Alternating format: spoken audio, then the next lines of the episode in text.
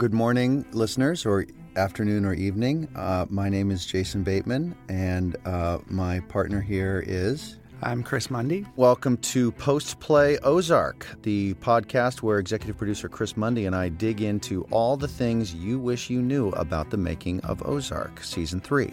Be warned, though, there will be spoilers.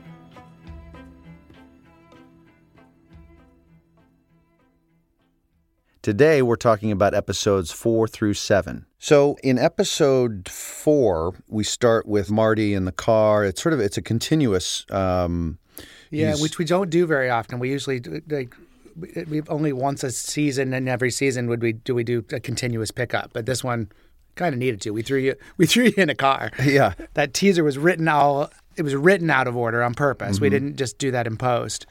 Um, and it was supposed to be all kind of through like your perspective and being disoriented and like of all all, all the stuff. So it was.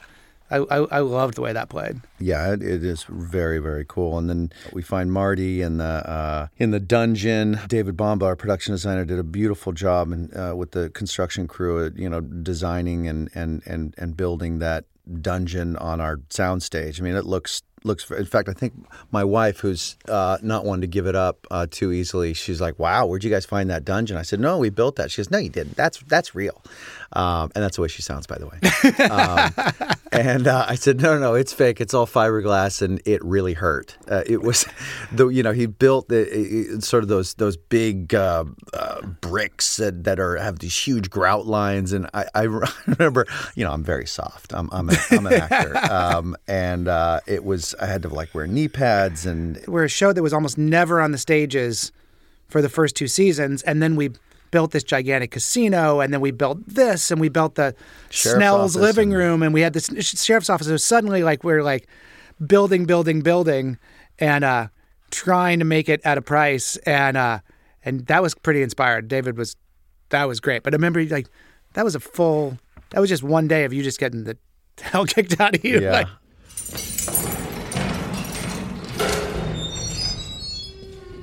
Who's that? ¿Quién es ese?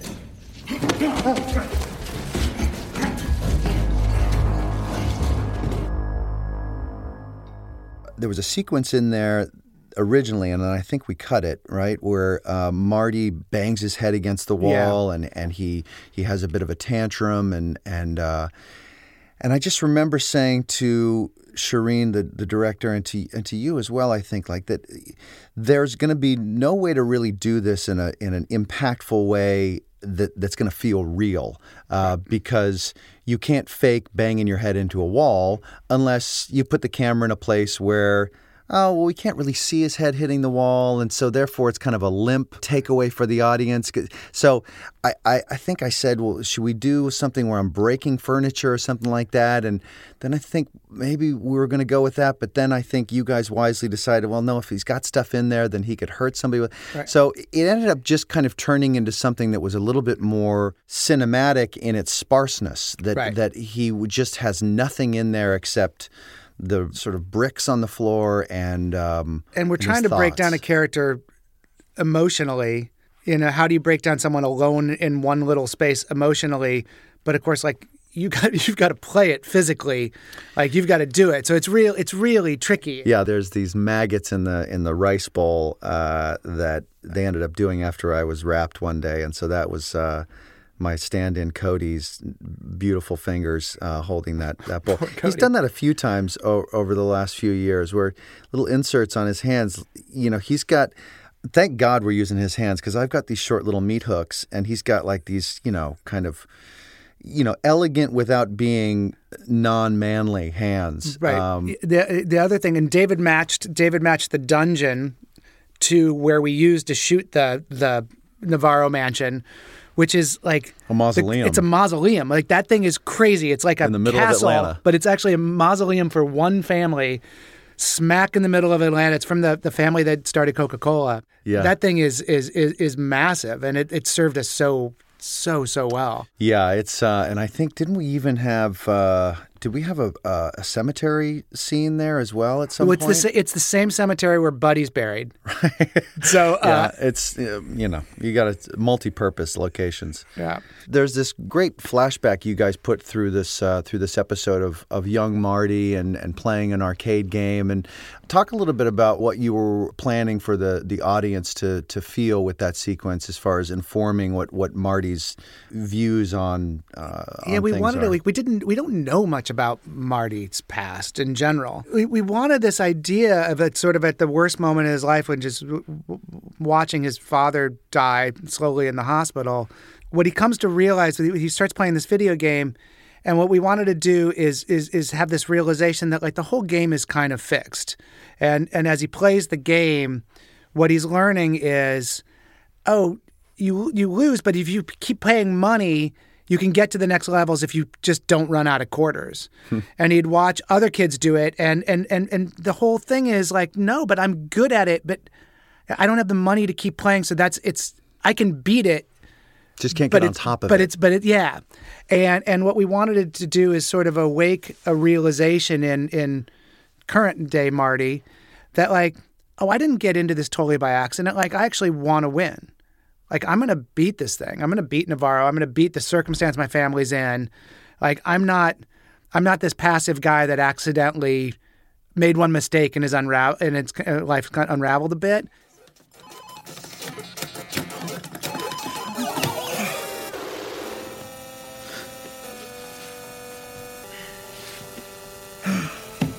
all yours, kid. Good luck. So there's that. There's a uh, a great sort of crescendo moment at the end of the episode where where Marty is uh, is called in to fix the uh, the computer banking problem that uh, that Navarro has, and he fixes it, and he expects to be released or some sort of you know reciprocity there at the end that, that Navarro does not give him, and then. Um, and then Marty is pulled out of there. And so I thought that might be more difficult than it was. But those stunt guys were great pulling me out of there and kicking those chairs over. We broke one of those chairs. That was a bummer because we had to wait to glue that back together because there weren't mul- multiples of that. But um, that from a story standpoint, that was meant to motivate Marty um, really kind of digging in and, and and deciding and like making the final looking within himself and saying like okay why am i act- why am i actually here No, no, I did it. I did it. I did it. Fuck. I just fucking did it. I did it, motherfucker. I fixed it. I won, motherfucker. Hey, look at me,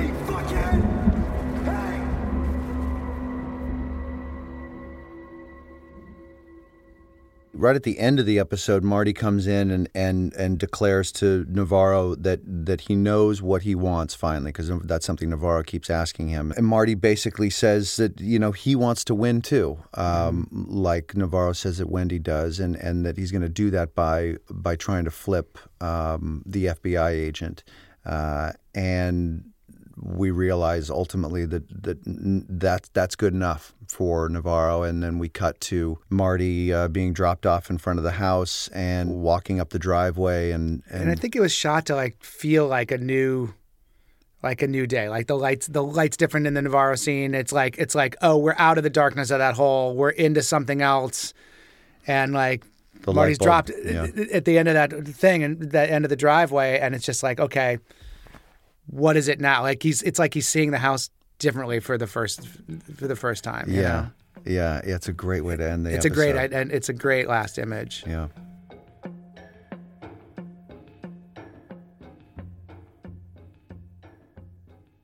So in the fifth episode, we start with um, the FBI agent talking about Marty uh, coming over to her side, cross-cut with him uh, in bed with Wendy. Yeah, and the cool thing, Amanda Marsalis, who directed that, like I thought Amanda did an awesome job because even the the title of the episode is "It Came from Michoacan," which is like the where in Mexico he was, but it's a play on a horror movie, and and and, and we thought there's this tiny little embedded horror movie thing in the episode, which is like, okay, he went down to Mexico, but who exactly came back?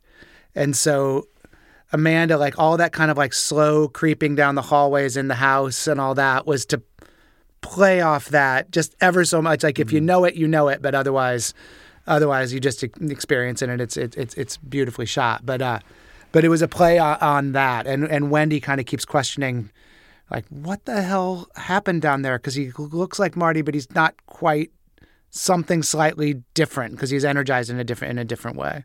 We don't know who came back from Mexico. He's probably been tortured. It could have unpredictable effects. He's likely to be volatile, emotional. If we're lucky, he could be ready to break. Ben and Ruth, um, we start to see them kind of build a, a connection there, and they're both such So kind people and Yeah. great actors that it's never surprising when uh, you see chemistry with uh, with folks that are equally kind and equally talented. They did a really good job of, of sort of understanding what we were getting at, which is that we, we wanted this idea that Ruth, there's this person who sees her in all ways completely and accepts her and kind of likes, then loves her for who she is. And that's not, that's an uncomfortable thing for Ruth. where Tom has an ability to play his character in a way where there's a he's so warmed by her and like know? no Yeah. pretension. Like he's almost childlike uh, in this way, but there's like a purity to it. And like he's just gonna say the truth because like why wouldn't you just say the truth? Yeah. Um, and it's a process of like is she gonna start to trust that, and you can tell that she's starting to. It's like creeping like little little by little, you know. Um, over it starts in in four, but here in five, you, there's that great little moment in the in the when he's handing her the thing where she rolls the window down and there's this like little smile like Julia looks like a you know like a 1920s film star in that you know it's like and she's just this has this little smirk and you're like oh Here she- comes love. here yeah here it comes Right. It's not petty. I just think you deserve better. I think you're pretty spectacular, to be honest. Now eat your burrito. So the Marty and, and Wendy uh, get sort of an assignment from uh, Navarro to uh, to buy this this horse farm and, and talk a little bit about what what you guys were excited about in the room about what what, what this could represent for uh, for the Byrdes. Yeah, we, we, we, we, there's just a little glimpse of what life could be like if her plan is perfectly successful. It's like, and it's beautiful. And we we wanted someplace that was like where there was an an element of nature in it, an element of of of something that was luxurious but like grounded. And so the the horse farm was born out of that, of like wanting those So emotions. You, guys were excited about setting something up just pristine and gorgeous, something you, you could ultimately chop the just balls off. Just completely just Yeah. then you can take it's, it's like oh that's what your reality like we're going to castrate your reality um, you know and i'm from nebraska originally and my granddad ra- uh, you know uh, bred racehorses and Steph and i worked at a racetrack so like horses are sort of close to my heart and then and and then david bomba a production designer bomba like is a huge horse guy and knew all these horse farms and he was just obsessive about getting it right he i mean painted that whole fence line hmm. like he he painted to get exactly right. I mean, he wanted it. I think if we'd gotten anything wrong about that farm, it would have broken his heart. Little, there's a long shot of Laura looking at you.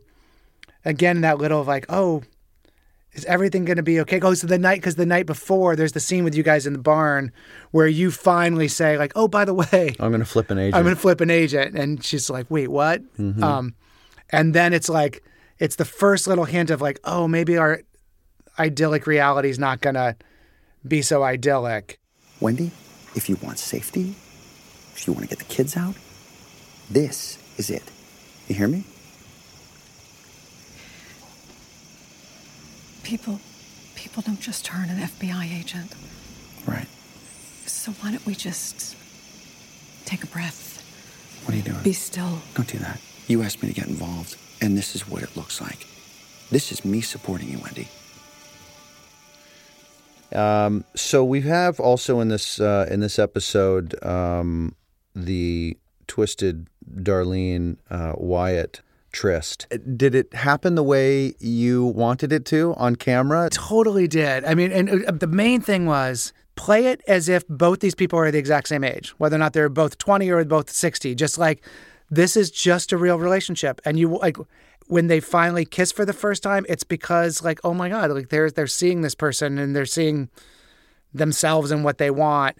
And if we played it for comedy or we played it for like shock value, I think it would have fallen really flat. And instead, they just played it completely emotional. Well, and, and to uh, your credit, that you have established those characters in such a way where it is earned at that moment that they are both equally absent any sort of real uh, emotional partner, certainly no sexual partner. They both need each other, and uh, they're both banged up pretty good um, Right. going into that scene, into this season. And um, you almost feel foolish for not seeing it coming. Uh, yeah, we we wanted it to be completely surprising, and yet when you think about it, like inevitable. Yeah, and the fact they both have long hair, I was I'm losing track who was who in the bed too sometimes. That was awesome. I've been around long enough to know what I'm doing. so at the end of the episode, you've got the horse uh, testicles in Nelson's hands going to uh, an igloo in the back of his uh, Escalade, and I, I can't imagine what the research was like. The, either the prop department or the makeup effects department. Like I don't know what department it goes you go to to construct those things, but they were real. But how do you research the what's the size, the accurate right, yeah, size? no, of- there's like, there's, you know. there's we should have sent some apology note to someone who had to go down the rabbit hole. Of like, and somebody has to, yeah, basically scrub their uh, their search history yeah, for sure. um, but uh, yeah, that was a um, an, interesting visual to to go out on for sure. again, it's this like ugly reminder of what you're really in. And so seeing it for just a second is is just like, It oh, reminded me of that the uh, the eyeball, um, the The- in season the- one. yeah, and the jar that yeah Marty and Wendy look at, right? yeah, you know. And I, I I I kept thinking it's like, I mean, in my mind, those things are in that igloo, and those are getting mailed off to the rival cartel. Like somewhere, you know, some FedEx guy has those the next day. Yeah.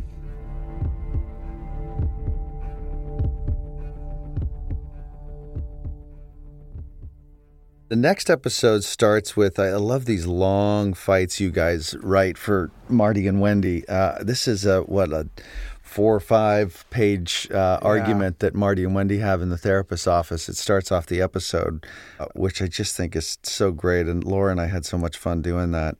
And then you, you end on the you know therapist, Sue. you know the trick I think both for you and Laura and then for Ben Semanoff who directed it, like you've got to get lost in the fight and forget Sue's there. right. Both in camp, she's got to be there, and then both for the viewer, you've you've got to almost forget she's there, and you've got to buy that Marty and Wendy forget she's there, Right. and that's that's really tricky. yeah. You put everything before the family. I am trying.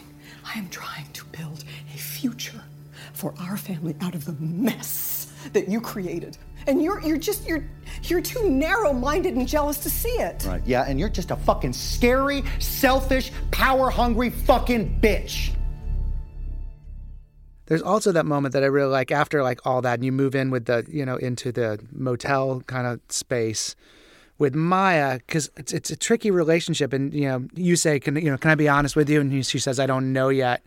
We've got to try to build that you guys actually have this respect and even a little bit of affection. At the same time, she's trying to bust you and shouldn't like you, and now you're trying to turn her and you guys kind of have to do a lot with a little. There's not a ton on the page there. It's like really up to you and Jessica to pull that off. Well, it, it's also, and she's just, she's so great. She's got this great ability to play, you know, sort of a stereotypical uh, FBI agent, but with a lot of humanity, and she's just like a real person. And she's pregnant, and it's it's a very you know fresh way you guys wrote that character, and, and she does a great job of playing it. We do remind the audience that in fact Marty did declare he's going to take a deal. She'd won, so she know it's po- she knows it's possible. That's the thing that I think is frustrating for that character. It's like it's possible she's patient, but she doesn't have a lot of leverage. Nobody tells you you're going to be sick the whole damn pregnancy. Yeah, you know, uh, when Wendy was eight months pregnant with Jonah, she threw up in my shoe at a party. that was fun. How's that going, Wendy? I'm here, aren't I? And then we have Tommy. We've got this information about uh, him being an informant, uh, and and we sort of see that he's a bit of an unhinged character there on the beach with the whole shooting the gun with the bottles with with uh, with Jonah and Charlotte. I don't know how you service all these storylines and figure out. You know, is there like a big crazy mad scientist whiteboard on the? There's like about 10 Yeah. mad scientist whiteboards because it's all like a web. It's all like overlays on top of each other. and you got to sort of figure out. Well, we haven't touched on this for ten or twelve pages, and so we need to throw in Right. a reminder here. And it's oddly, even though like Jonah's firing the guns and Tommy's an informant, it's oddly in our minds like a Charlotte. That was a Charlotte story because Mhm. it was she's trying to be the adult in the room all of a sudden. And, and, and forced to be the adult in the room a, a, a little bit and try to protect Erin, who's Helen's kid. And, and so it's like, oh, yeah, this is what it's like to suddenly have these responsibilities and crazy things are happening. And how do I get out of it? So, and then we just loved the idea of the first time that Marty and Wendy see each other after that like huge fight is at the sheriff's o- uh, sheriff's office with the, you know with the with the kids arrested. That's a nine millimeter kid. It kicks.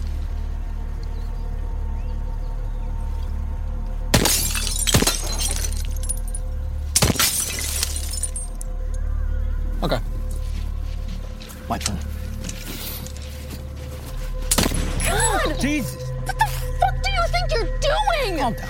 Okay. The thing I like about the the Ruth Wyatt scene that we have in the uh, episode uh, so much is it's the first conversation they have. They see each other in the grocery store in in in Mm-hmm. 301 in 301, but then they're not on they're they're just estranged. They don't they're not having any contact.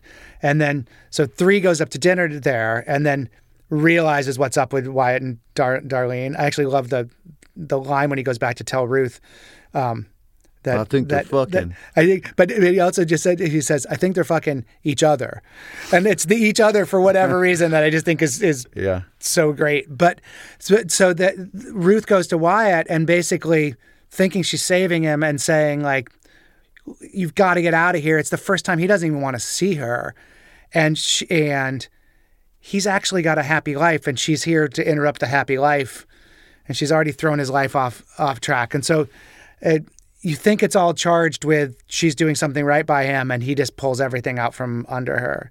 Um, I also think there's those two are so good together. In I think because they're so close in real life too. Yeah. I mean, they're so brother great sister friends, in, in, yeah. in real life that that the cousin closeness, which I think just plays every time they're on screen together. I I think it's amazing. Yeah. What happened? Something weird's going on up there with Wyatt and Darlene. Weird how?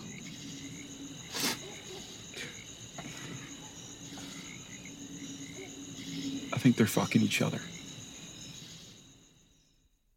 So the uh, the family gets together, they're and they're having a conversation at the dinner table, and this is where uh, Wendy um, uh, lets the family know about the charitable foundation, and and that is meant to really kind of be uh, a bit of a PR cover uh, for It's, I think them. it's yes? part PR cover and part like trying to cleanse her soul a little bit, for the lack of a better way of, of, of putting it. In the writers' room, we kept calling it like like when they're hunkered down. So it was just hunker down. Like it was like in the middle of hunker down, they're gonna have have this thing, and like Marty and Wendy are. He's living in a motel at the moment. Now he's stuck there, and they're playing Parcheesi. I remember Ben when he was uh, directing it was saying saying like, why are they playing Parcheesi? Like, why not another game? I'm like, well, Parcheesi is just fun to say. Uh, but I really love that when Jonah just automatically thinks it's more money laundering because he's just Marty's son. Is Right. is- he's so good at it. We always said like M- Jonah's really good at the crime and Charlotte's never quite as good at the crime, and it's like that sh- that, that should be a good thing, but somehow in this family it's not a good thing.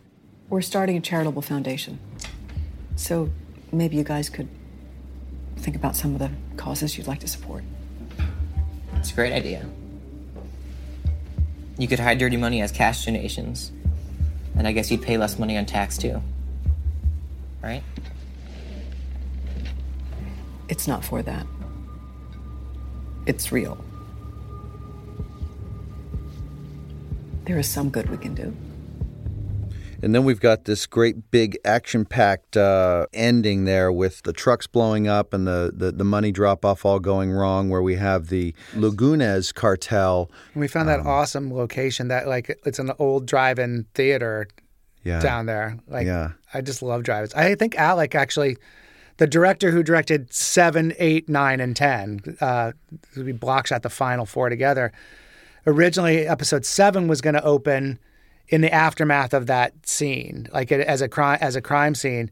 So he was prepping that we were prepping two directors at once, and Alik found the found the the drive-in, thinking he was doing the aftermath scene, and then showed it to Ben, who was directing six, and Ben was like, "Oh, this is good." Like he did the job for him. It was Yeah. great.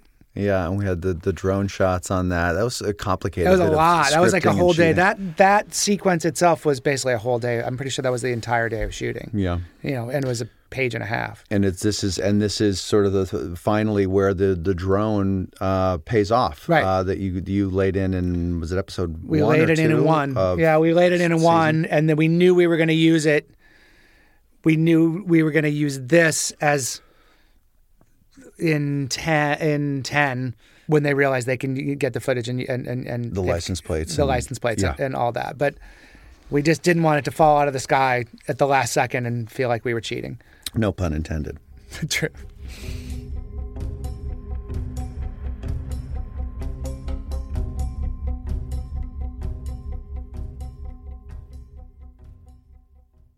So in this in this seventh episode, we start with uh, with the uh, FBI interrogation of Ruth and and um, trying to let the audience know that the FBI does not yet know that Ruth was there. They're just simply questioning her as somebody who has work overlap with these foot soldiers. And um, we also uh, we also have uh, Sue showing up in her in her new ride.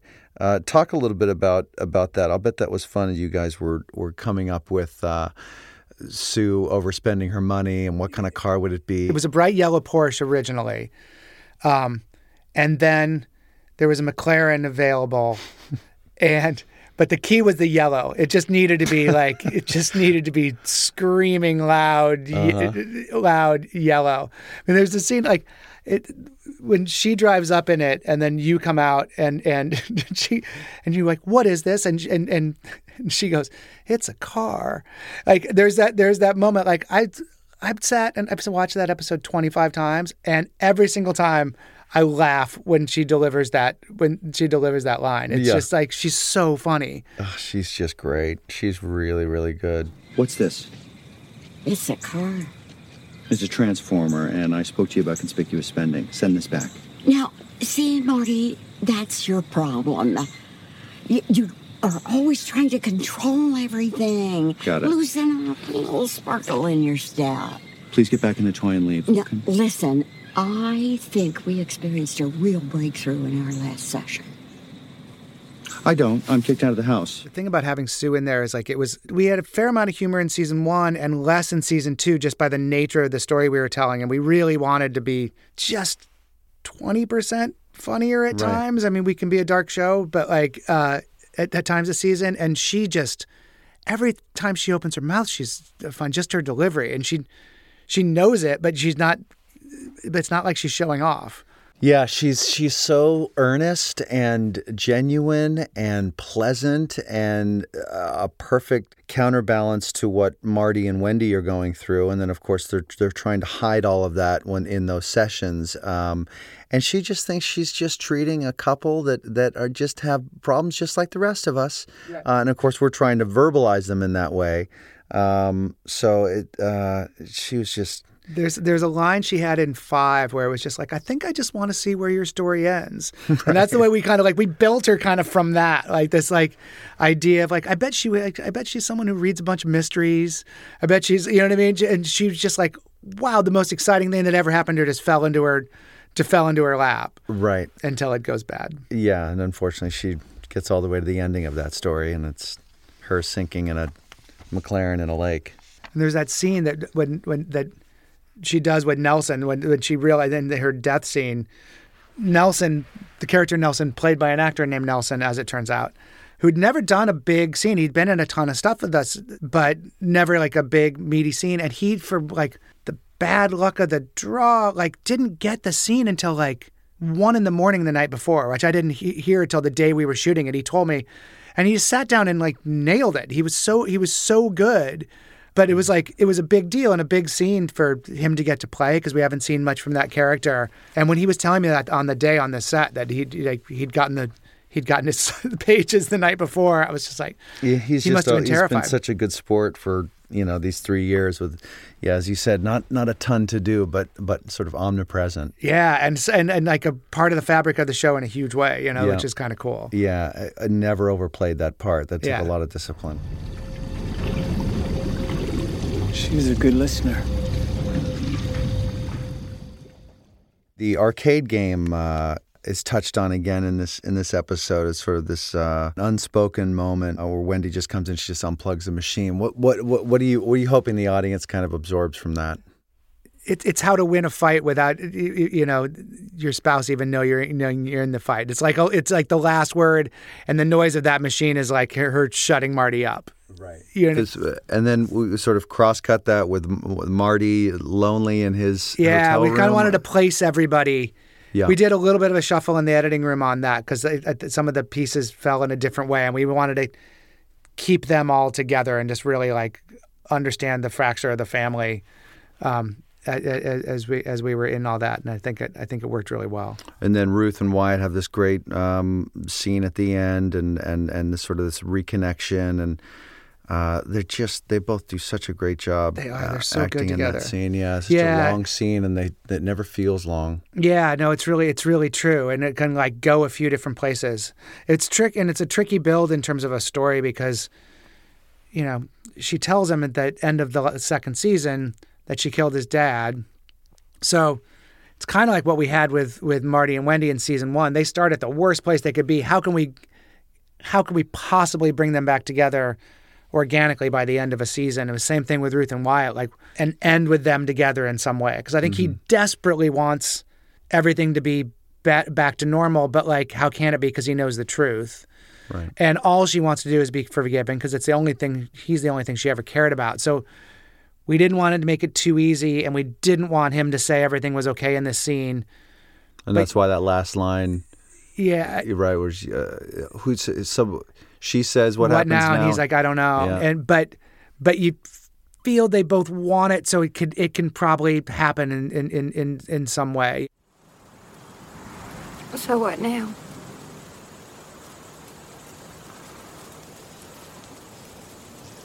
I don't know. Interesting. One of the interesting things to me and is watching Darlene sort of put everything together and come to the decision to tell Wyatt what happened to Jacob. Is one of the writers said like, well, I'll follow any character as long as they have a code, and and Darlene definitely has a code, so it can kind of make this strange sense. It's like I love in the scene when when she's talking to Wyatt, when Wyatt confesses that that Ruth killed his dad. And the first thing out of her mouth is like, well, she might have had a good reason. it's like, because in her mind, it's like, well, there might be a good reason for that. And realizing that the focus is the Byrde suddenly, it's her way of sticking to this local code of like, oh, no, he's. He's the invasive species. The Byrdes are the ones that came in and messed everything up. Don't abandon your cousin. Like she's being pulled away by these other by these uh, this bad influence. Just pull her back. Like forgive her and pull her back. And I think um, that's what Wyatt wants to believe. I think that's part of the what has makes him drawn into Darlene in the first place. That like wanting to be like cohesive. Does that make right. sense? Right. That that the cause is the Byrdes. Uh, what, what has happened here with the, the death of your of your dad is just is just a symptom of that, and, Right. and so go after the cause. Right. Like we did a list one day in the writers' room of like all the people that would be alive, not just that the Byrdes killed, but just all the like people that lost jobs or lost their lives just because these people moved in here. And it's um it's a lot, as it turns out. Could be a spinoff. exactly. We'll go up to purgatory and hang out with them all.